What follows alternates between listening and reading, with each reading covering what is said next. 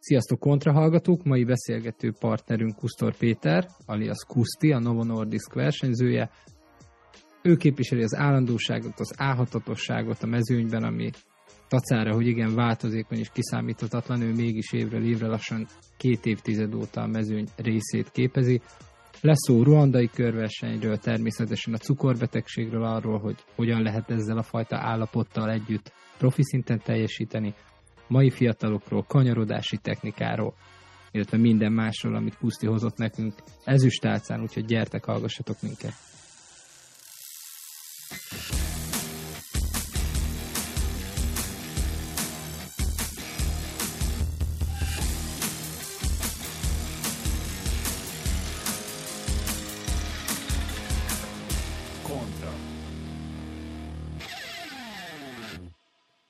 Szeretnék nagyon populáris példával élni. Te már akkor esportoltál, amikor nem, az esport még csak nagyon nem volt menő, és ugyanígy egyébként a kerékpárban, te akkor már a nemzetközi élvonalban voltál, amikor még a mostani aranykor előtt voltunk.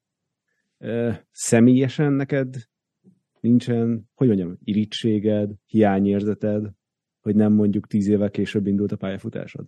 És nem most ez a srácokhoz tartozol? Először is köszöntöm a hallgatókat. Egy kicsit, de, de, de ugye abban az időszakban, amikor én elkezdtem, hogy külföldi csapatba megpróbáljuk bekerülni, akkor nem voltak ilyen lehetőségek, ilyen kapuk nyitva, tehát igazából mindent saját magamnak kellett kikaparnom, tehát én küldözgettem rengeteg levelet éveken keresztül különböző csapatoknak. Ezek a szép egyszer... analóg idők, ugye? Igen, igen, igen, és akkor elküldtem mondjuk száz levelet, abból kaptam öt választ, abból a legtöbb az az volt, hogy köszönjük, már tele vagyunk, és a többi, és a többi. Aztán 2008-ban, amikor volt egy nagyon remek évem, akkor sikerült először kikerülnöm, és akkor, akkor onnantól kezdve igazából külföldi csapatoknál tudtam versenyezni. A legnehezebb volt a kikerülés, onnantól már ott maradni, az már, hála Istennek, az már nem volt annyira nehéz, csak kellettek ugye hozzá eredmények, de onnantól kezdve már az ember folyamatosan tudott nemzetközi szinten versenyezni. Ugye most a mostani fiataloknak egy picit előbb a helyzetük, mert, mert kinyíltak olyan kapuk, hogy többen is kijutnak, és és, és, ez, és ez nagyon jó látni, hogy ilyenek vannak. Úgyhogy de, egy kicsit igen, de próbálok nem bánkodni rajta, és örülni annak, ami történt, meg ami még van mindig.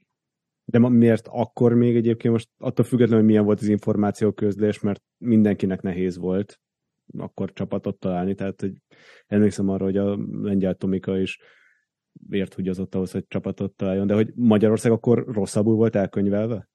Szerintem igen, igen, igen. Tehát ugye a, a kerékpáros térképen Magyarország az így igazából így nem volt semmi.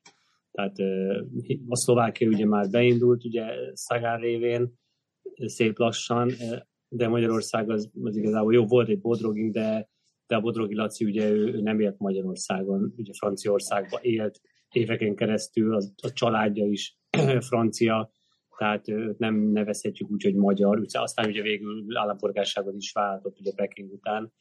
De, tehát úgy, tényleg, tehát a Magyar, Magyarország az nem volt sajnos a kerékpáros központ. Most már hála Istennek ez, ez változott, úgyhogy most már azért ott vagyunk, azért csak vannak nemzetközi, nemzeti szintű versenyzők, azért ma a világversenyeken azért megnézhetjük Blankát is, hogy ott van azért a, a toppon az élvonalban, tehát majdnem egy olimpiai dobogó, majdnem egy VB dobogó azért, azért az nem rossz.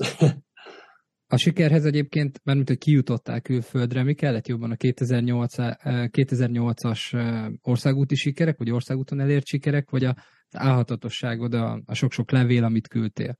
Hát talán mind a kettő, de, de az eredmények nélkül biztos, hogy nem ment volna. Tehát hála Istennek a 2008 az olyan jól sikerült, hogy, hogy tényleg igazából egy, egy, egy top formában voltam abban az évben, ugye a Peking olimpián sikerült végigmenni, akkor a, a, a világbajnokságon Firenzébe, és emellett nyertem három Európ Tour versenyt is, köztük szlovák körversenyen a második összetetve, tehát kellettek az eredmények, hogy, hogy el tudjak kerülni egy külföldi csapathoz mindenképpen. Nem, én még mindig ott vagyok leragadva, hogy azt mondtad, hogy és az tök, tök ritka egyébként ezt az őszinteseket hallani, hogy igen, van egy kicsi hiányérzet, és egy kicsi mm, irigy vagy. Tehát, hogy... Nem, én ezt nem nevezném irigységnek, csak kíváncsi lettem volna arra, hogy, hogyha megadatik nekem is ugyanez a lehetőség, mint mondjuk a mostaniaknak, akár mondjuk a Walter Attilának, hogy mire lehettem volna képes ugyanazon a szinten egy ugyanolyan csapatban, hiszen sok mindenkitől megkaptam szóba, hogy igen, bármire képes lehettem volna, lehet, hogy nem nyertem volna szakaszokat, de, de egy nagyon jó segítőnek, vagy én, én azt mondom, hogy akár egy, egy top 20 körüli összetettbeli bármilyen Grand Tour helyezés, az simán benne volt a pakliba. De sose fog kiderülni, tehát ez mind csak teória. De amúgy, ha visszatekintesz, és most tenni fejeddel, nyilván ma azt tudjuk, amit ma tudunk, akkor azt tudtuk, amit akkor, logikusan. Mert nem tudtunk beülni a DeLoreanbe, de hogy hol, melyik a pályafutásod melyik szakaszán marad benne a legtöbb, ami elmaradt? Mert ugye én mindig azt látom, hogy el vannak elfecsérelt évek, és most nem akarom a te pályafutásodat valami tehát felülbírálni, csak azt mondom, hogy ahogy kikerültél, ott volt egy gyorsító pálya. Uh-huh.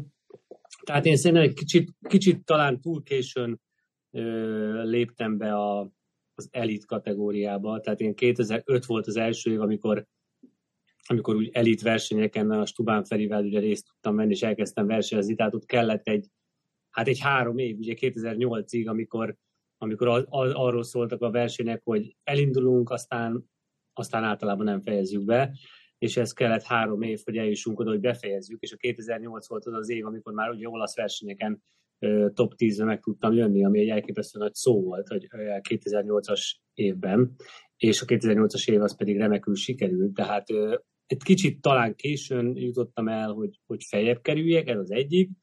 Utána igazából onnantól kezdve haladt nagyon. Tehát 2011-ben, mikor megnyertem a Tour de Bretagne-t összetettbe, az egyik legnagyobb francia versenyt, akkor, akkor ha nem magyar vagyok, akkor bármelyik csapatba bekerülhettem volna, bármelyik nagy csapatba, de, de sajnos addig jutottam általában, hogy igen, köszönjük, nagyon ügyes vagy, de sajnos rossz helyre születtél tulajdonképpen. És én most erre most annyit tudtam mondani, hogy köszönöm szépen. Amúgy, ha jól számolom, és tök érdekes egyébként a mostani dinamika, ahol belegondolva, hogy te 22 évesen léptél fel az elitbe. Igen. Ami a mai trendekkel meg teljesen szembe megy, és hogy igen, tehát hogy a 2008 arról beszélünk, hogy 25 vagy, amikor már ugye most arról beszélünk, hogy akkor már top top, top, top. Hát igen. Kicsit ott túl késő, hiszen Mindegy, most nem kezdem el taglalni, hogy miért így alakult. Én, én azt kicsit pár évvel előbb kellett volna azt meglépni, de most már mindegy, utólag. Mi a nem publikus verziója? Hogy mi hát az, hogy sokan azt mondták, hogy jó, nem kell még, nem kell föllépni, ráérek még, ráérek még, ez igazából. Mondjuk más sport volt akkor, mint ma?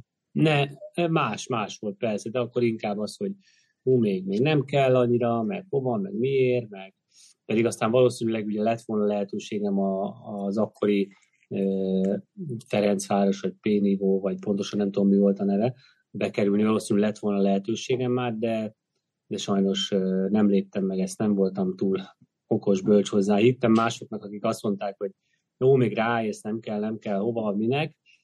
Hát mindegy, ez így történt. Volt egyébként olyan e- epizód a pályafutásodban, amikor egészen közel kerültél ahhoz, hogy egy nagy szintugrás, egy nagy pillanat legyen, aláírás előtt álltatok, aztán vagy az általad említett okok, vagy más miatt ez végül nem következett be? Hát például igen, ez a, ez a, ez a 11-es év, 2011, amikor nyertem a versenyt, meg, meg hát akkor igaz, igazából abban az évben tulajdonképpen kategóriától függetlenül a legnagyobb kategórián is meg tudtam jönni top 10-be szinte egész évben, 2009-ben, 2011-ben is. Hát bármilyen versenyről volt szó, meg tudtam jönni elől. A világbajnokságokon végig tudtam menni, nem rosszul. Tehát azért voltak lehetőségek. Ott volt egy olyan időszak, hogy beszéltem egy csapattal, akik azt mondták, hogy hú, de jó, nagyon szeretnének engem, egy francia csapat volt, és akkor, de végül nem, mert hogy csak abban a régióban lévő versenyzőket vesznek oda, és így nem, jó. Mondtam, oké, okay, rendben, nem jött össze, majd egy évvel később meg ugye ez is változott annál a csapatnál, és, és akkor már mások is igazolhattak oda. De akkor nekem meg már nem volt lehetőségem.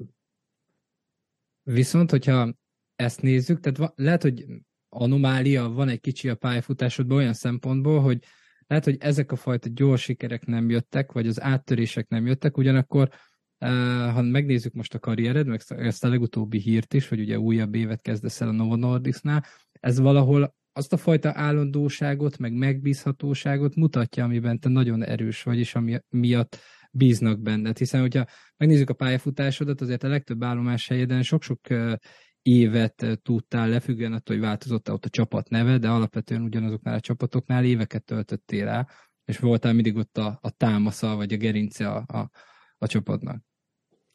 Ez így van, tehát ez teljes mértékben így van, mindig tudtam egy stabil eredményt hozni, ami sajnos lehet, hogy top 10 tender, top 20 meg volt, általában tényleg minden versenyen, de ez arra ahhoz kevés volt, hogy, hogy feljebb kerüljek. Tehát azért mondom, hogyha nem Magyarországon vagyok ugyanezekkel az eredményekkel, hanem nyugatabbra, akkor valószínűleg gond nélkül bekerülhettem volna bárhova, hiszen hiszen tudok olyan e, embereket, akik most fönn vannak a top kategóriába, vagy voltak, de már abba hagyták, és nem voltak olyan jók, mint én, és mégis bekerültek, mert más országba születtek. Voltak, akik segítsenek neki, esetleg volt menedzserünk, nekem soha nem volt senki, soha nem segített senki, minden e, igazából egy magam sikerült elérnem.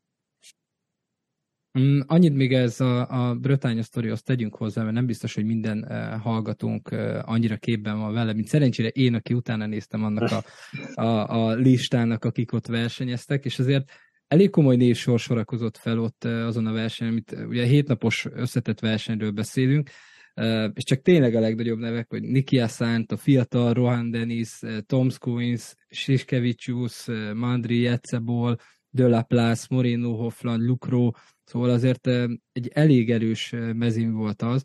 Ezt a, ezt a sikered, amit egyébként ugye a Pro Cycling Stats is a legnagyobb sikerednek állít be, számodra is ez a legnagyobb siker? Tehát, hogyha el kell adnod magad a pályafutásod, azt mondod, ez volt a csúcs?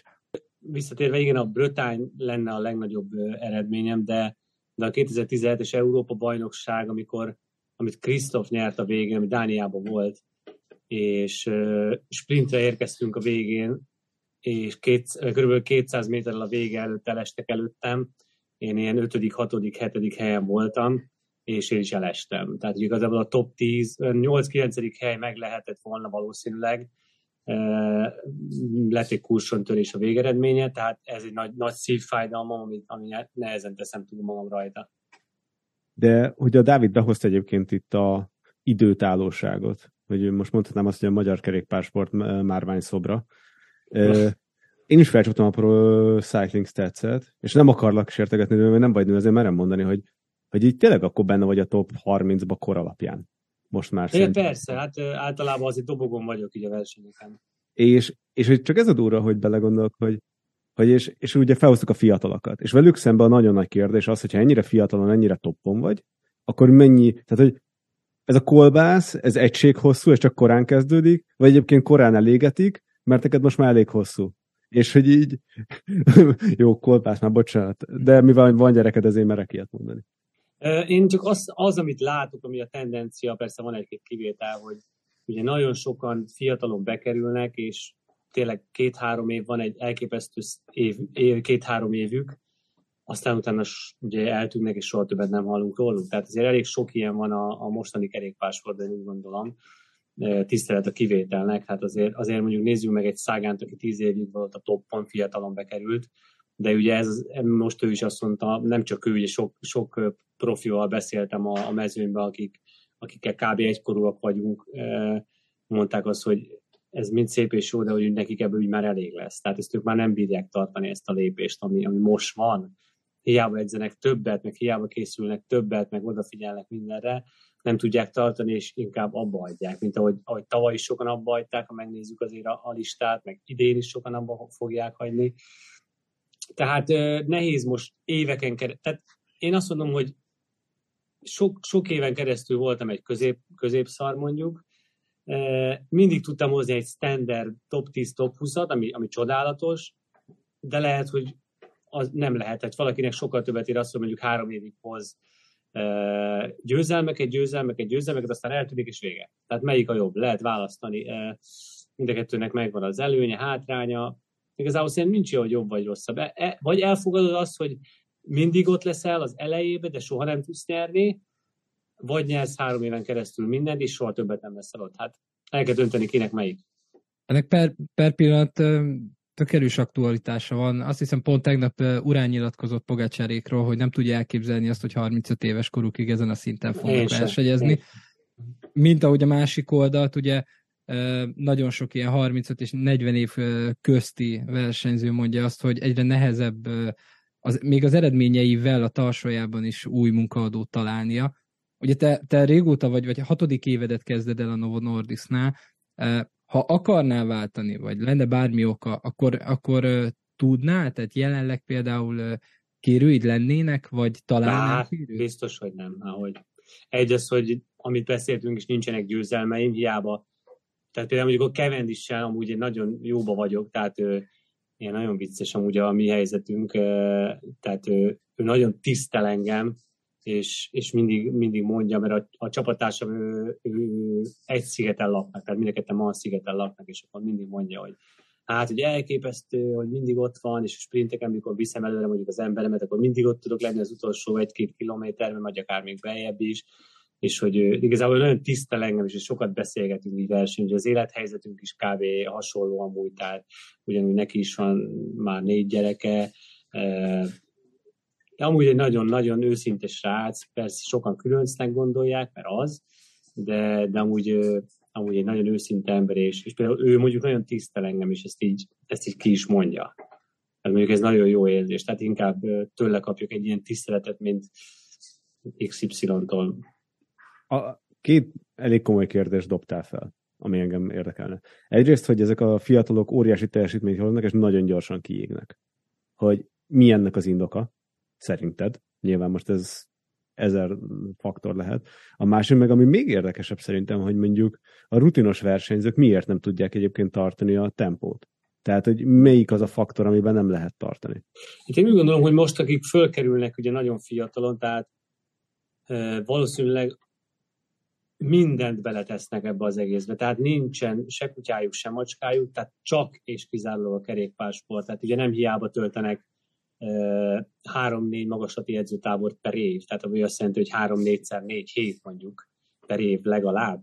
Tehát azt jelenti, hogy verseny, aztán egy icipici pihenő mondjuk otthon vagy, majd mész rá föl magaslatra, fönn vagy egy hónapot, majd jössz vissza, és versenyzel, aztán megint mész föl, hogyha éppen nem versenyzel, aztán. Tehát igazából az egész életük az erről szól, nincs más. Tehát az ételeknek a méregetése, a, a, tehát a full fókusz, és ezt, ezt igazából fejben nem biztos, hogy sokáig bírod. Tehát pár évet bírod, de aztán utána azt mondod, hogy na jó, nekem ez így elég. Tehát lehet, hogy családot szeretnék, elkezd érdekelni más, eleged van abból, hogy az éved nagy részét az valahol az úton töltöd, ha nem, az, ha nem versenyzel, akkor se vagy otthon, hanem akkor fönn vagy valami elszigetelt hotelbe fönn a hegy tetején. Ezt lehet, hogy fiatalon pár évig bírod, ugye a pénz az kecsegtet, hiszen, hiszen van benne pénz, pláne, hogyha jól is mész, és akkor ez pár évig bírod. Ugye régen azért nem volt ennyire. Régen is lehet, hogy följártak magaslatra, de, de nem ennyit. Mondjuk fölmentek egy évbe, nem tudom, egy, egy, egy blokkot fentöltöttek, és akkor utána versenyeztek, otthon voltak a családjukkal, versenyeztek, otthon voltak a családjukkal, és, és akik most meg idősek, azok na, szerintem ugyanazt tudják hozni, amit jó, nem azt mondom mondjuk egy, egy, egy Sevilla, aki még mindig versenyzik, nem tudja ugyanazt hozni, mint fénykorában, de azért még mindig ott van, azért még mindig tud nyerni egy, egy Tour of Highland úgyhogy 40, 48 évesen, vagy 43, 48, valami ilyesmi. Tehát tudja hozni azt az eredményt, amit akkor tudott. Lehet, lehet hogy számokban ugyanazt hozza, mint amikor, amikor topon volt a, a Vueltán mondjuk. Csak a számok azok most már, most már nem 6, 6 watt per kiló kell ahhoz, hogy top 10-be gyere, és te legyél az egyik legjobb, hanem 7 plusz. Tehát azért ez egy elég nagy ugrás, ha belegondolsz. Ez biztos egyébként ilyen generációk ütközete vagy találkozása is, mert szintén egy-két napos hír, ez a Viktor Kampanerc is kintölti az egész telet Spanyolországba, és életében először kipróbálja, hogy ez milyen. Gyakorlatilag érdekli, mert egész életében ilyet nem csinált. Neki nem ez volt a program, őt úgy tanították, hogy, hogy egy, egy belga, hideg Belgiumba tanulja meg, hogy kell menni ott a kockaköveken. Emlí, említetted az értékeket, hogyha összehasonlítod magad a, a, a legjobb formád, ahhoz képest a számaid most közel 39 évesen hol, hol tartanak? Hát jobbak. De az eredmény szempont, az eredmény ugye ezt nem ezt mutatja. Magasabban van a, a szint, amit igen, el kellene igen. érni. Aha, aha.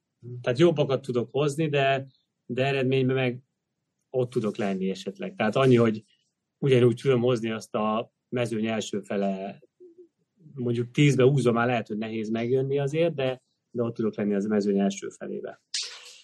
Úgyhogy változik. De, de igazából minden, tehát a táplálkozás, belegondolsz a, a biciklinek a beállítása, mi, mi, tehát minden egyeség is apró dolgot összeadsz, ami régen nem volt, a, a mezeket, a bukós isakot, a guminak a nyomása, milyen gumi van fönn, a lánc, mit teszel a láncra, és a régen nem volt ilyen. Most meg, ha valahol tudnak nyerni egy tized másodpercet, de az tízezer euró, nem baj, beleteszik.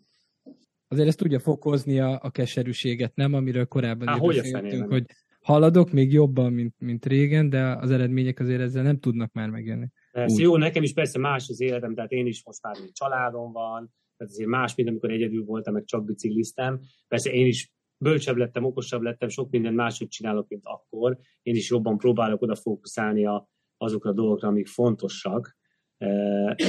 De ettől függetlenül azt tudom elérni vele, hogy, hogy ott tudok lenni a mezőnyben, talán elől, de, de az, hogy mondjuk megéljek top 10 vagy top 20 nagy versenyről beszélünk, azért az, azért az nem könnyű, nem könnyű dolog. Én magaslaton életemben még sose voltam. Tehát soha nem töltöttem még edzőtábort magaslaton. Úgyhogy például ez nekem még kimaradt az életemből.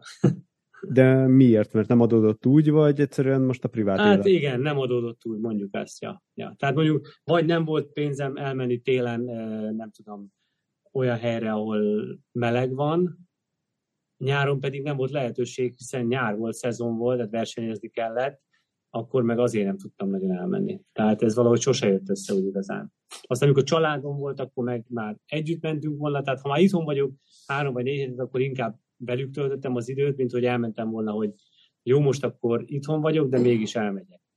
Tehát ez valahogy sose jött össze, még talán reméljük jövőre összejön. Ez mutatja a szervezettségi szintjét mondjuk egy Novo Nordisknak és a, a jelenlegi World Tour témeknek, hogy egy ilyen különbség köztük mindenképp húzódik, hogy mondjuk a Novo Nordisk ezt nem szervezi meg, ha te el tudsz menni, saját költségeden elmész és megcsinálod? Ö, igazából én úgy gondolom, hogy ez nem pénzkérdése nálunk se, hanem, hanem nálunk azért a, a, a fókusz az nem csak és kifejezetten a kerékpársport és az eredményeken van. Tehát persze fontos, sőt egyre fontosabb, hogy látják azt, hogy ezért itt is vannak olyan versenyzők, most azért van két-három jó fiatal versenyzők, akik tényleg meg tudnak jönni a top 10-be, akármilyen versenyen. Tehát azért most már itt is fontosabb lett még az eredmény.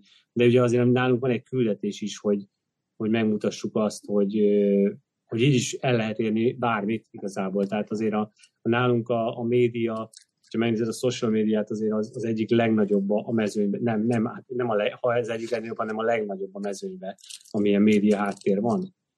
És ez nekünk egy elképesztően fontos dolog, amellett, hogy kerékpározunk és sportolunk és eredményt kell elérni, emellett a média az, az kiemelt szerepet kap. Ebbe a küldetés tudatban még szúrjunk most bele szerintem egy pint, mert később szeretnék ezen tovább menni. Uh-huh. De amikor azt mondta a Dávid, hogy értékek, akkor én elsőre azt hittem, hogy a családi értékekre fog majd rákanyarodni, és engem az is nagyon érdekelne amúgy, mert ahogy mondtad, hogy, hogy családod van. És hogy hogyan változtatta meg egyébként a te kockázatvállalásod, személyiséged, vagy azt, amit hajlandó egyáltalán feladni a sportért? Vagy hogy mennyivel másképp látod most egyébként a sportot, mint mondjuk 15 évvel ezelőtt? Hát annyi, hogy most ugye a prioritás az már nem az, hogy kerékpározzak, és én legyek a világ legjobb, és elkerüljek nem tudom hova, hanem azért a családom az elsőleges szerep, a gyerekeimen, időt töltsek velük, de természetesen ettől függetlenül beleteszek százszázalékos munkát a, a kerékpárba is, csak a napjaim ugye nem úgy néznek ki, mint régen, hogy felkeltem valamikor, megreggeliztem, majd elmentem edzeni, hiszen teljesen mindegy, hogy mikor mentem el, majd aztán egyszer csak valamikor hazaértem, és akkor vége volt a napnak tulajdonképpen, lehetett pihenni, lehetett filmet nézni, mikor kinéltem egyedül, akkor ugye erről szólt tulajdonképpen, más, más dolgom nem volt. E, most viszont nagyon-nagyon össze kell szervezni a napot, hogy mikor mi történik reggeltől egészen estig, hiszen rengeteg feladat van, és ebbe ugye bele kell tenni az edzésmunkát is, amit egyszer ki is kell pihenni, hiszen azért hiába edzek, hogyha nem tudom kipihenni, tehát meg kell találni ezt az egyensúlyt, hogy, hogy mindenre legyen erő, meg hát természetesen a feleségem nagyon-nagyon támogat az egészbe, tehát ő nem mondja azt, hogy jó, most már elég volt, fejezzük be ezt az egész szarakodást, és ülj be a irodába dolgozni most már végre, hanem ugyanúgy támogat, és, és, és elviseli azt, hogy mondjuk nem vagyok itthon, mit tudom én, 200 napot egy évbe, és akkor egyedül tudja menedzselni az itthoni tennivalókat, ami sokszor nagyon-nagyon nehéz. Neki is, meg nekem is, mert ugye én meg ott vagyok, és nem tudok csinálni semmit. Tehát más a prioritás, de ettől függetlenül most, most, most azt próbálom, hogy mint az idei évben csináltam, és hála Istennek meg is volt ennek az eredménye, mert, mert azt mondhatom, hogy egy, egy igazán jó éven volt, még ha nem is nyertem versenyeket, de, de nagyon élveztem az egészet, tehát sok munkát beletettem, és jól is mentek a versenyek, rengeteget tudtam segíteni, és, és igazából élveztem. Tehát most úgy, úgy, úgy bringázok, hogy élvezni szeretném. Tehát nem az a fő cél, hogy kimenjek és csinálni a résztávokat, és, és a többi, és a többi, hanem szeretném élvezni. Tehát, amikor kimegyek bringázni, akkor van, hogy csak kimegyek mindenféle szám adat nélkül, és csak megyek. Csak megyek, élvezem, jobbra-balra, föl, le, és, és most igazából ez a lényeg, és, és ennek meg is van az eredménye. Kívülről nézve egyébként ez a, ez a fajta, engedd meg, hogy így mondjam, élménybringázás tökre látszott, szerintem eredményekbe is. Nekem kettő jut eszembe, és kérlek majd mind a kettőről így, így a saját megélésedet hozd meg velünk.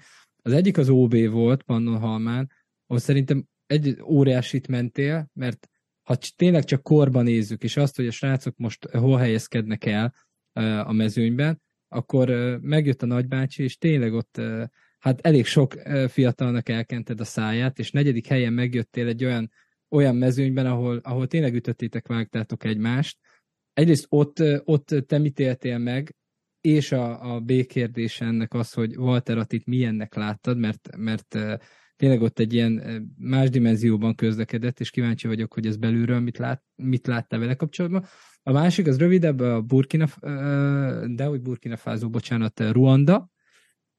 Ugye Ruanda kapcsán elég sokat savaztuk Frumot, hogy nem tudott kereket cserélni, 24. helyen megjött, bla bla bla, viszont ott egy erős top 10-et értél el, tényleg jó mezőnyben, az afrikai versenyzésről, meg egyáltalán a szervezettségről hamarosan lesz afrikai VB, te mit, mit tapasztaltál?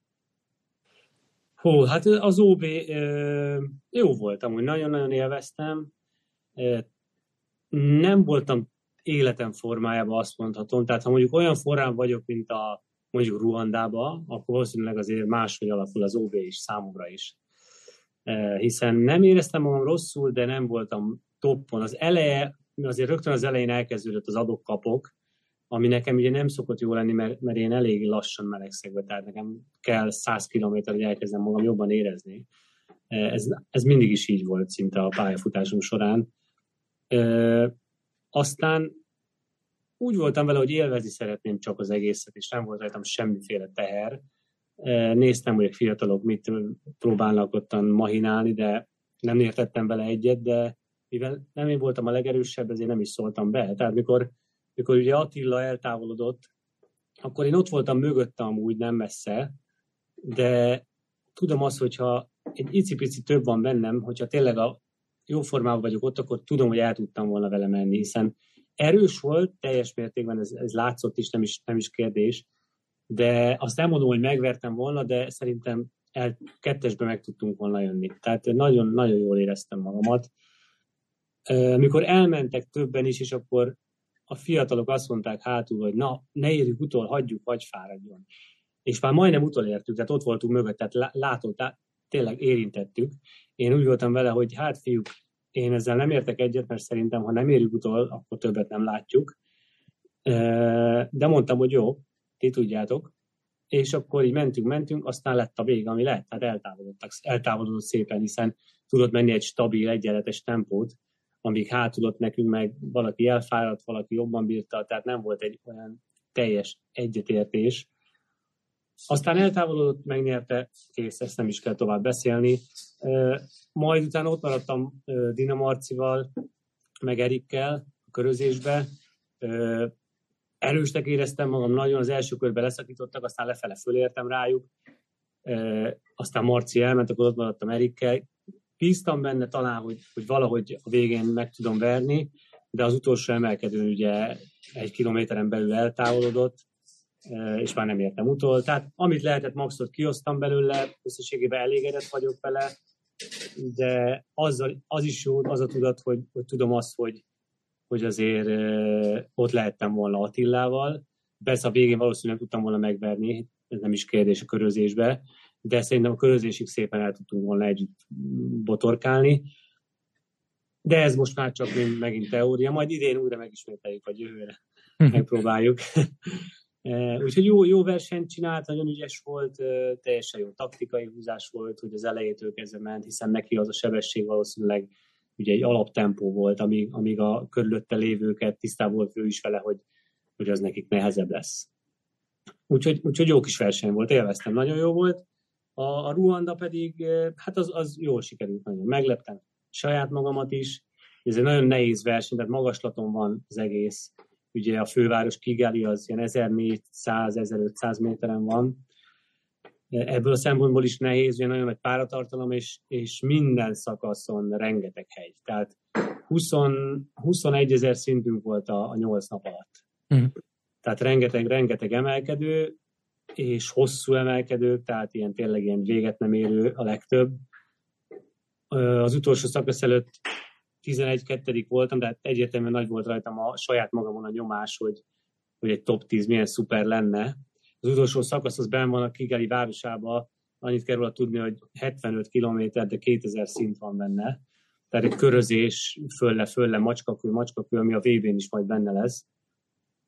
És aztán eltávolodtunk az első körbe, azt hiszem öten vagy hatan, tehát igazából ilyen negyedik körül voltam összetetben, majd fölértek, aztán utána folyamatosan ment az adok-kapok, tehát egy, egy perc megállás nincs azon a szakaszon, mindegy, a végeredményben megjöttem, 9 lettem összetettbe, elképesztően boldog voltam, hiszen, hiszen nagyon jól ment, tehát én a télből mentem ki tulajdonképpen, jó volt edzőtáborunk, de, de igazából a télből mentem ki, és, és nagyon élveztem. Tehát tényleg, tényleg ez az élvezett versenyzés volt, ahogy mondtam is korábban, hogy minden versenyt próbálok most már úgy menni, hogy tulajdonképpen zéró teherrel, egyszerűen csak próbálom élvezni, és segítek a csapattársaimnak, de persze, ha lehet, akkor próbálok én is valami eredményt elérni, és próbálom a mezőnyt kicsit hát nézni, mert érdekes, sok, sok mosolyogtató dolog van a mezőnyben, pláne a fiatalok terén, tehát tényleg mosolyog, mosolygok sokat.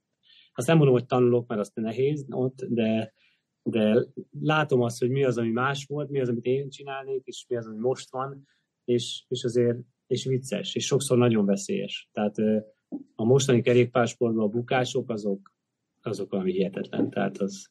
De ezt akarom kérdezni, hogy ez most vicces, vagy inkább csak így fogod a fejedet? Hát viccesnek semmiképpen nem mondanám, amikor egy egyenes úton elesünk, csak úgy indokolatlanul, és ha egy elesik, és elesik 40 másik. Tehát ez nem vicces, fogom a fejem, folyamatosan fékkaron a kéz, és, és, és igazából az, azt veszem észre a versenyek végén, a szakaszok után, hogy, hogy nem fizikálisan fáradok el, hanem fejben, mentálisan, teljesen. Tehát egy esős verseny mondjuk az, az, az valami kriminál. Tehát annyi bukás, mondjuk egy lengyel körverseny, ami történt idén, hát az valami elképesztő volt. Tehát... Ez, a, ez a, bocsánat, hogy szabadba vágok, de ez a macsajuk jelenség, nem? Ami a Flandrián is volt, hogy, hogy füvön elősz, keresztbe vág a mezőny előtt, aztán megy mindenki a levesbe. Így van. Tehát az a, tulajdonképpen a, a teljes, teljesen tiszteletlenül viselkedünk egymással, a kerékpárnak a kontrollálása az, az, az sajnos egyenlő a nullával, és az időseket is látom, hogy, hogy vagy fogják a fejüket, vagy leghátul bicikliznek, hogy ne essenek el, próbálnak túlélni, és a szakasz végére mindenki teljes lerogyás fejben. Tehát fizikálisan azt mondod, hogy semmi bajom nincsen, de, de mentálisan mentálisan teljesen elfáradt. Szóval aludni kell, kész, nincs mese, alvás. Tehát régen azért nem volt ennyire stressz. Mondjuk egy Ruanda nem ilyen, mert kisebb mezőny azért, e, rengeteg fölle van, tehát a sebesség is nem azt mondom, hogy lassú, mert nem lassú, de, de nem az van, hogy mondjuk 70-nel veretünk a síkon, és akkor egyszer csak az van, hogy valaki elesik indokolatlanul. Tehát azért szomorú, szomorú, viccesnek nem mondanám, szomorú, mosolyogtat sok esetben, de hát ez az, ami nem hiányzik. Tehát ezt, ezt, ezt szívesen kijönnem a kerékpársportból. Most tényleg nem akarok sérdegetni, mert ez tök nem illik, hogy a vendégre mondok degradáló, de hogy amikor, és a Dávid előző adásban mondta, hogy ő milyen szerencsés, hogy a Zsomborral versenyzett egy cyclocross versenyen, mi versenyeztünk egy mezőnybe. És hogy így, megmondom őszintén, annyira nem éreztem azt, hogy mondjuk olyan kimagaslóan über jó lettél volna lefelékbe. Tehát, nem, olyan... nem is vagyok. Most igen. már pláne. Most, hogy eltöltem kétszer a kulcscsontom, most már nem. De hogy, de hogy erre próbálok pont utalni, hogy régen azt mondjuk, hogy akkor mondjuk tegyük fel, egy erős közepes voltál lefele. Talán. Oké, okay, bocs. Tehát nem, nem, és azt mondod, nem, nem, hogy nem. most nézed, nézed a mezőnyt, és gyakorlatilag nincsen meg, egyébként sebesség van, de kontroll meg taktika nincsen. Á, zéro, zéro. Tehát a lefelébe, tehát amit te is mondasz, én amúgy a vízes úton nem vagyok annyira Tiger lefele, azért, mert azért párszor odavertem magamat, és, és ahogy beszéltünk is róla, tudom azt, hogy itt van a családom, és nem kívánom összetörni magamat újra, tehát most azért kétszer a kulcscsontom eldöltem, aztán két év a csípőmet, tehát ezek úgy nem hiányoznak, és pláne amiatt, hogy vannak ezek az okosok, akik mondjuk indokolatlanul elesnek, mert úgy gondolja, hogy be tud venni egy kanyart vizes úton fékezés nélkül 70-nel, de nem, tehát erre nincs lehetőség sajnos. Viszont amikor száraz az út, és megyünk lefele egy lejtőn, akkor mondjuk a mezőny hátul, hátuljáról kettő kilométeren belül elő tudsz lenni, mert, mert, mert olyan helyeket hagynak egymástól az emberek a lefelékben, tehát indokolatlanul fékeznek, tehát ha van ott egy, látod a kanyart, ami, ami érkezik, hiszen mennek előtted emberek, látod azt, hogy azt tulajdonképpen nulla fékezéssel, lassítás nélkül szépen be lehet venni, akkor a fékezés sodródik kifele, és, és mondjuk egy ilyen kanyarba 20 embert simán lekerülsz. Tehát több a lóerő, mint a taktikai érzék. Hát az, hogy a, a, a kerékpár kezelés az, az, az borzasztó. Tehát vagy a, vagy a nagyon bután belemenünk, belemegyünk az, az olyan helyzetbe, amit nem lehet kivédeni, vagy pedig az olyan helyzetet, amiben bele lehetne menni teljes erővel, abban meg nem merünk belemenni, mert, mert nem tudom miért. Tehát nagyon, nagyon, és persze természetesen 78-annál fékkaron fogott kormány lefele. Tehát az a, ez, ez, ez a, ez a végem. Hát ha ilyen embert látok, azt messziről kerülöm, amerről csak lehet. Szerinted egyébként ők, hogy mondjam, így tudatában vannak? Tehát tudatosan csinálják ezt, ezeket, a, ezeket a rossz megoldásokat, azt, hogy veszélyesen közlekednek, vagy egyszerűen így, így, nem, így ész nélkül a, a mindent felteszek a 19-re, és nézzük meg, mi lesz. Szerintem nem, nem fogják föl. Tehát a, a meglátásom az, meg nem csak, nem csak az én meglátásom, hanem sok mindenkinek, hogy hogy ugye most az, az eredmény számít, tehát az eredményről beszélünk, nincs más. Tehát csak az eredmény kell. Tehát ezek a fiatalok nagyon korán fellépnek, már első évesen belépnek a legnagyobbakhoz, a főrturba, mert van eredmény. Viszont kerékpározni nem tanultak meg. Sajnos nem jártak hazai Gyuri bácsi edzésén, mondhatom. Tehát nem tanultak meg kerékpározni semmilyen formában. Tehát a, ahogy elkezdtek biciklizni, onnantól kezdve a fő fókusz az a az a teljesítményem volt. Tehát nézd meg most az ifiknél, már nincs áttétel megkötés. Tehát azért ez is, ez is elmond valamit. Tehát csak a teljesítmény, csak a teljesítmény, és, és az, hogy kerékpározni tudjanak, az, azért az nagyon kevés ember. Tehát azért megnéztél mondjuk egy, megnéztél egy, egy versenyt az elmúlt egy-két évben akár, mondjuk egy Szagánt, vagy egy Nibálit, vagy egy, vagy egy nem tudom, sopá, említenénk pár embert, egy, egy Kijatovszkit, hát az ilyenek azok röhögve lefele bárkit, bármikor leszakítottak. Tehát azért ez elmond valamit. És persze, hogyha fölfele megyünk, akkor meg te nem tudod tartani vele a lépést, mert, mert az erőről szól. Tehát nézd meg egy, egy remkót, hát fölfele lehet, tehát ő eltávolodik 100 méterre, vége onnantól. Nincs, nincs mese. Hát sose éred utol. De ha jön egy lefele, akkor onnantól kezdve meg fordul a kocka. Említetted hazai Gyuri bácsi edzéseit a Novo Nordisknál, Kusztor Péternek vannak kvázi idézőjelbe teszem edzései, tehát ott a fiatalabbakra tudsz hatni, tudod, el tudod nekik magyarázni azokat a problémákat, amiről most beszéltünk, tudsz egyáltalán ez a szereped most hatodik évedben a Novo Nordisknál, hogy, hogy ezt a, ezt a tudás rutin megoszt? Szerintem igen, hála Istennek nagyon hallgatnak rám, meg tisztelnek is, úgyhogy próbálok nekik mindenféle információval szolgálni, akár kerékpárral, akár bármi másról legyen szó.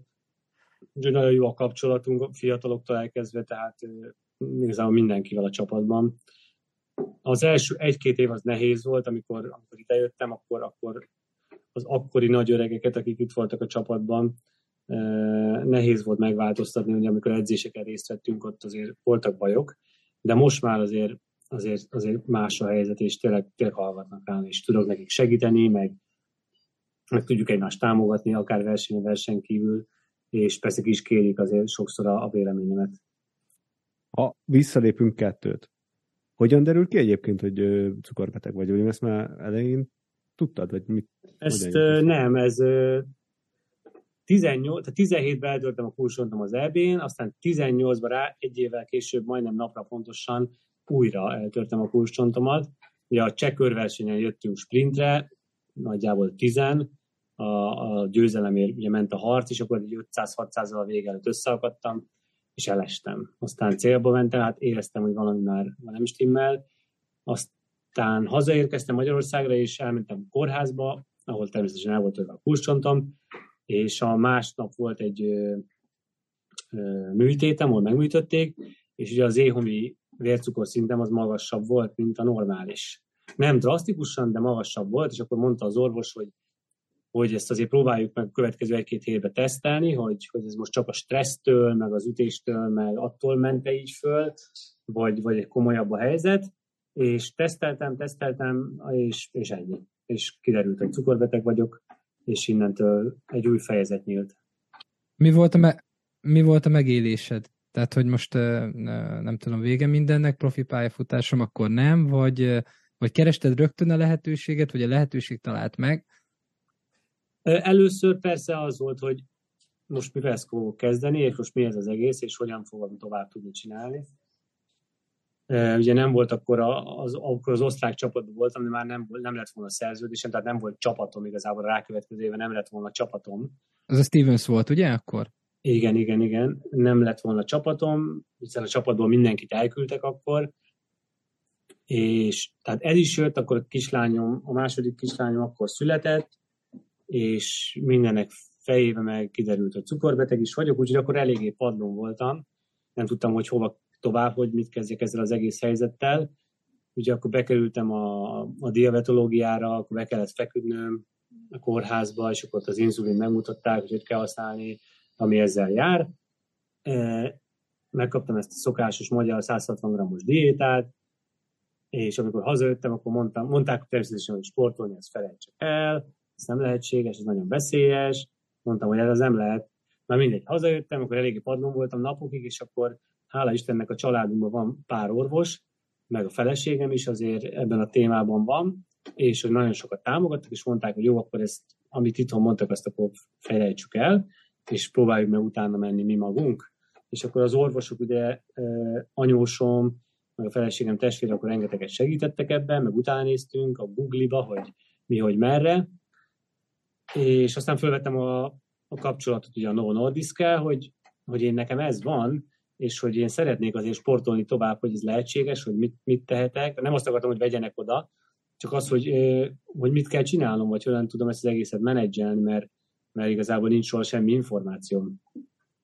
És akkor utána vissza is válaszoltak rögtön, akkor elküldtek engem egy, egy tesztre, Ausztriába ki kellett mennem, ahol megbizonyosodnak róla, hogy én tényleg egyes típusú cukorbeteg vagyok, akkor mindenféle vizsgálaton részt vettem, akkor ennek megjött az eredménye, úgy nagyjából két-három héten belül, hogy tényleg az vagyok, és akkor, és akkor onnantól kezdve meg már küldték a szerződést, köszöntünk a csapatba, és mehettem, már novemberi edzőtáborban már mentem ki. Tehát így elég gyorsan történnek a dolgok. Borúra derül elég gyorsan. Igen, igen. Úgyhogy igazából a, a mélypontról, a földről mondjuk egy hónapon belül, hát nem azt mondom, hogy a, a felhők fölött, de, de elég magas szintre kerültem. Tehát mindig is szerettem volna profi lenni, meg nagy csapatba bekerülni, de természetesen sosem gondoltam, hogy ebben a, ebben a, ebben a formában fogok, csak hát tudod, ember tervez, Isten végez. Jó Isten azt mondta, hogy hát ha ezt szeretnéd, akkor tessék. de én nem így gondoltam, de hát most már mindegy. Úgyhogy onnantól kezdve meg egy teljesen más, más lett a, az, nem teljesen más, hanem megváltozott az életem, és meg kellett tanulnom valamit.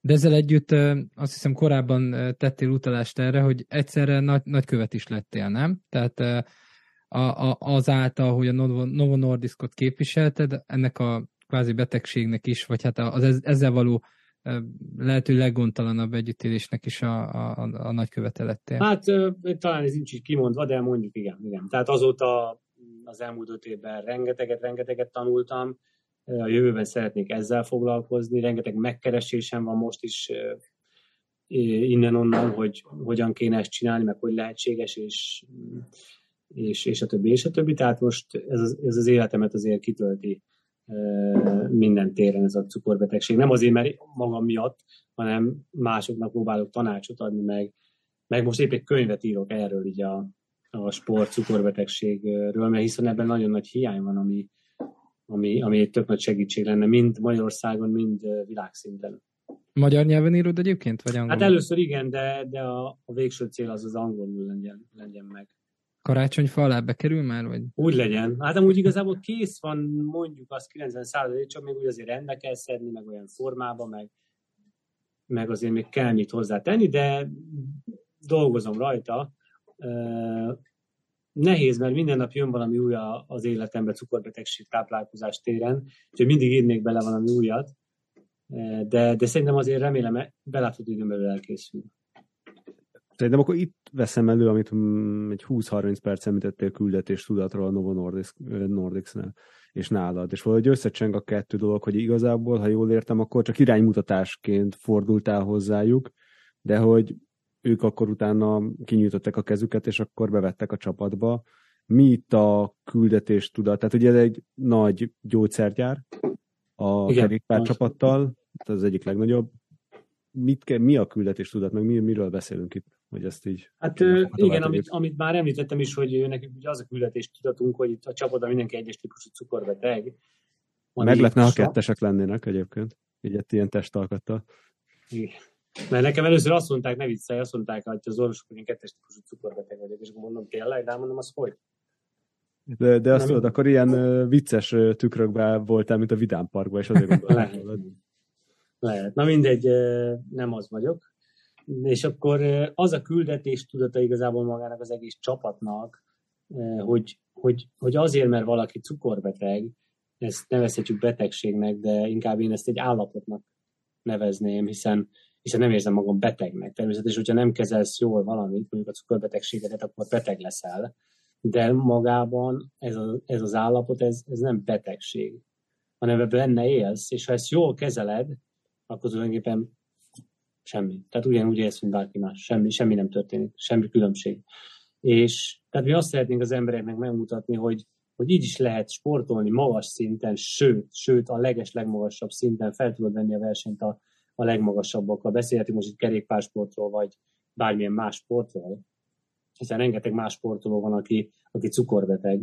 Tehát, hogy az, hogy azért, mert valaki megkapja ezt az állapotot, azért ne adja fel az életét, hanem, hanem ugyanúgy legyen célja, menjen előre, lehet élsport vagy nem élsport. A lényeg az, hogy, hogy éljen tudatosan, de, de ez nem kell feltétlenül cukorbetegnek lenni. Tehát nem, ez már ugye ez a pláne a kettes típusú cukorbeteg, ugye azt tudjuk, hogy miért alakul ki. Tehát az lenne a cél, hogy ez ne alakuljon ki, hanem az emberek kezdjenek el, kezdjenek el kicsit végre magukkal törődni, és, és, és mondjuk napi szinten mozogjanak. Nem kell kifejezetten nem menni a konditerembe, hanem csak egyszerűen mozogjon és kész. Tehát üljön fel a kerékpárra, menjen el a kerékpárra a munkába, vagy az iskolába, vigye el a gyerek kerékpárral, vagy akár sétával. Tehát most az, hogy 20 perce van az iskola sétálva, hát ez, ez semmi napi szinten enni csak belefér, és ennél, ennél jóval több is.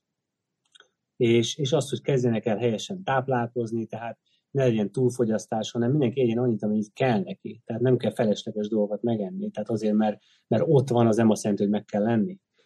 Tehát erre szeretnénk felhívni a figyelmet, hogy, hogy, hogy ha már az ember ebbe a stádiumba jutott, mint ahogy én is, meg sokan a csapattársaim közül, ugyanúgy lehet csinálni azt az életet, amit, amit, amit ezelőtt, sőt, sőt, jobban is, hiszen egy, egy folyamatos kontroll van nekünk, ugye egy folyamatos kontroll tartunk magunknak, amit szeretnénk jól csinálni, hiszen hogyha nem csináljuk jól, akkor tudjuk a, tudjuk a következményeit, tudjuk a veszélyeit, és nem akarjuk magunkat rosszul érezni. Tehát én szerintem ez egy, ez egy nagyon jó küldetés.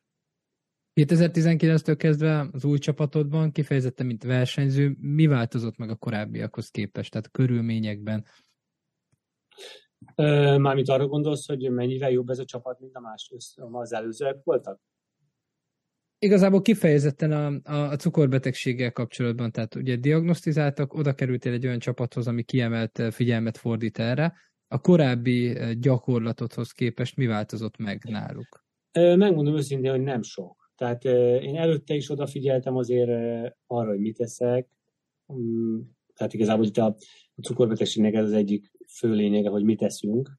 És akkor én ebben azért eléggé jól kiképeztem magamat, tehát most már táplálkozás tanácsadással foglalkozom, tehát vannak versenyzőim, akik, akik én segítek ebben, és, és a jövőben ez a célom, hogy én ezt szeretném csinálni profi csapatoknál, hogy táplálkozás tanácsadó és, és szakács, tehát én ezt a kettőt szeretném csinálni, és hála Istennek erre, erre úgy érzem, hogy van is jó esélyem.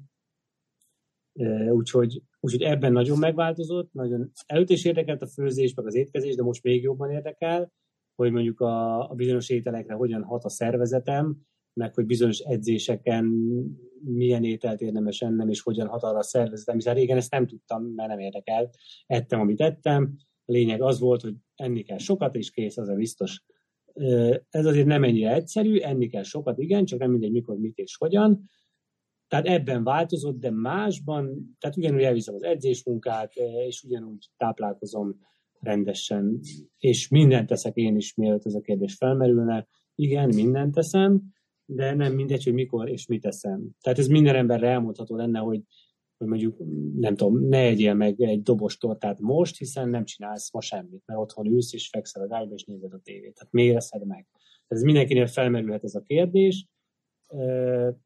Sportolóknál ez még jobban ki van élezve, hiszen azért itt a teljesítménnyel játszunk. Tehát azért, ha jó a testalkatod, nem vagy kövér, tudod, mit eszel, akkor, akkor azért befolyásolja a teljesítményedet.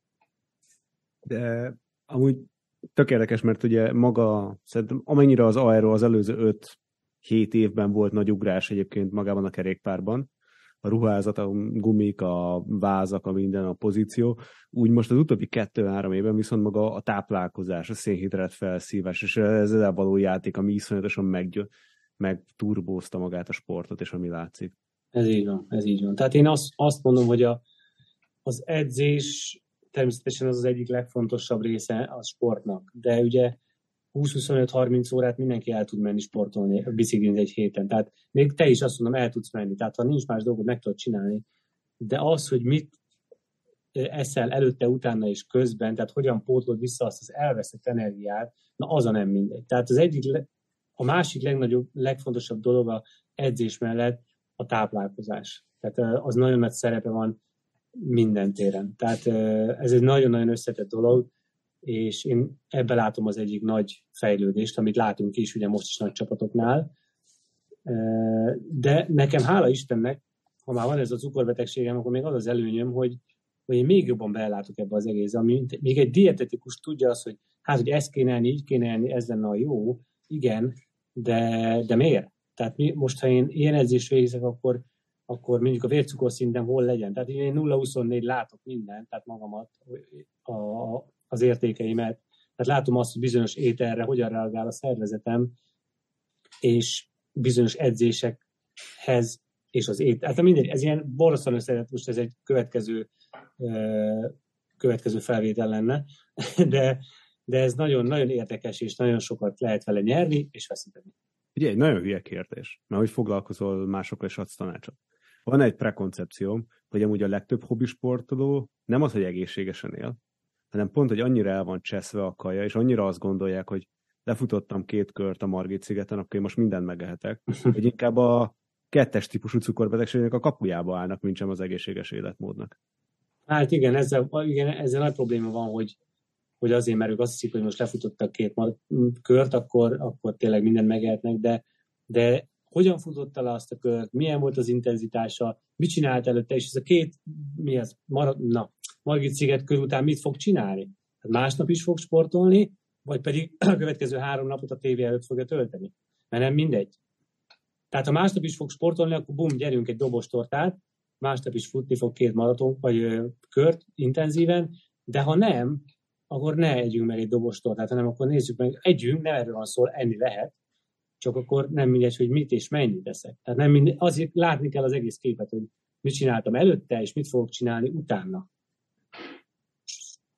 Úgyhogy igen. Tehát biztos, hogy túl leszünk. Ez, ez, ez egyértelmű. Tehát túlevés van nagyon-nagyon-nagyon durván. És a gyors szénhidrátok. Tehát az a, a legnagyobb uh, hiba, az, hogy nem megyek sportolni, akkor nekem azonnal gyors szénhidrátot kell lennem. De miért? Miért kell nekem gyors szénhidrátot lennem? Tehát nem kell reggel, reggel ebédre, vacsorára gyors szénhidrátot lennem. Sőt, hogyha nem sportol az ember, hanem egy átlag, átlag életet él, akkor semmi szükségünk a gyors szénhidrátra. Ez mind csak ilyen élvezeti dolgok. Most bekapok egy csokit, megeszek egy kis, nem tudom, ropit, meg iszom egy habos kakaót, tehát ez nagyon jó, de minek? Tehát ez, ez mind gyors szénhidrát, és, és erre semmi, szükség, semmi szüksége nincs a szervezetednek. Tehát ez csak az agyadnak van rá szüksége, mert... Valahol, bocs, hogy beleszólok, de valahol én úgy értelmezem az egészet, hogy a privát életben túlesszük magunkat, uh-huh. a mhm. sportolás közben meg alul tápláljuk. Hát ezt ugye az a baj, hogy jó, ezt ki kell számolni, de, de hogy így nagyon nagy. Hála Istennek, én főként élsportolókkal dolgozom együtt, akik, akik, akik próbálják tartani azt, amit én mondok, de dolgoztam olyanokkal együtt, akik élsportolók voltak, magyarok, és, és ők viszont kőkeményen túlették magukat minden téren. És nem alul. 19 előtt egyébként valamennyire ez jellemző volt rád? Alkatilag azt mondanám, hogy egyáltalán nem, de... A túlelés, hogy... persze. Uh-huh. Azért az 500 grammos mi az e, nápolyi, tudod, ezek a kis mix teasütemények, azok elfogytak egy filmnézés alatt. Az, az volt, vagy ezen volt a legnehezebb túladni, vagy, vagy leadni, vagy mi volt hát az figyelj, a speckó? Igazából, tudod, úgy vagyok vele, hogy ha valamit nem veszek meg, akkor azt nem is fogom megenni. Uh-huh. Tehát ezért nem veszem meg. Uh-huh. Tehát ez a legjobb. Ha, nem, ha megveszed, akkor megeszed. Hiába próbáld, jó, most beosztom, akkor ma csak két kis nápoi, holnap megint kettő, nem, ez nem fog menni. Tehát vagy ott van az asztalon, akkor elfogy, vagy nincs ott, és akkor nem fogy el.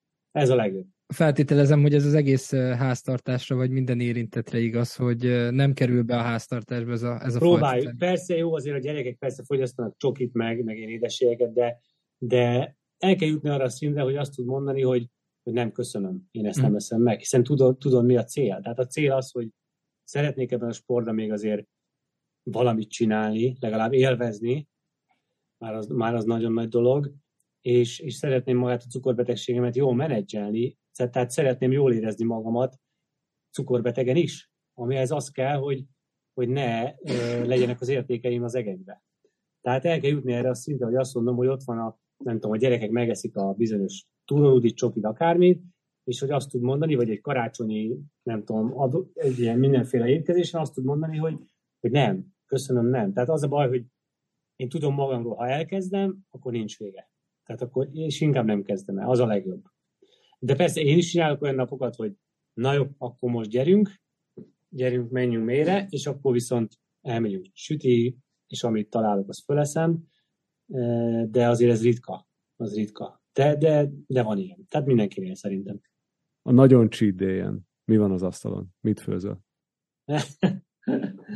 hát akkor, hát sokat főzök itt, szinte minden nap valamit, akkor csinálok magamnak ilyen uh, édességeket, mondjuk, mondjuk nem is tudom.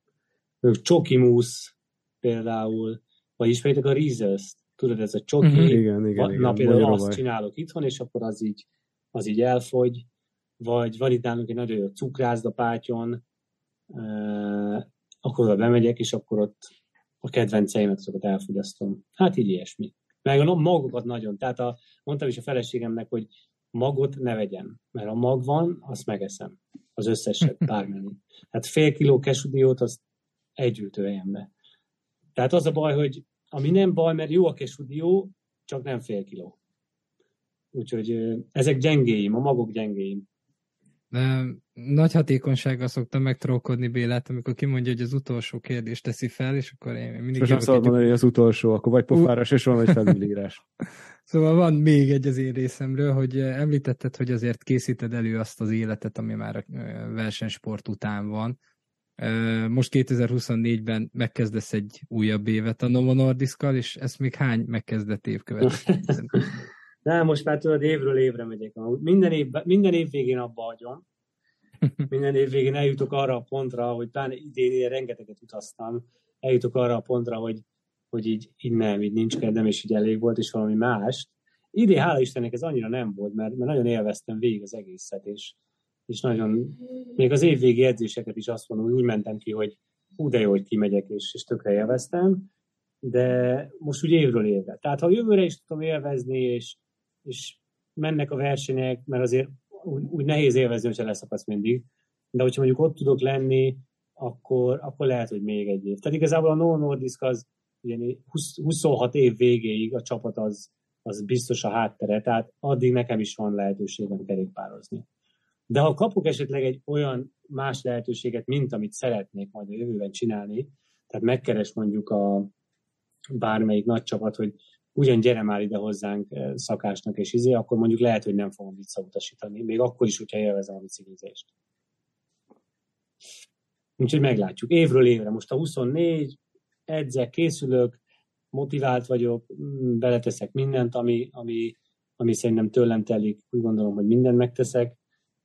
Aztán meglátjuk, hogy hogy alakul. Azért bízom benne, hogy egyszer talán picit lelassul a kerékpásport, és a 40 évesen én is kapok egy kis lehetőséget.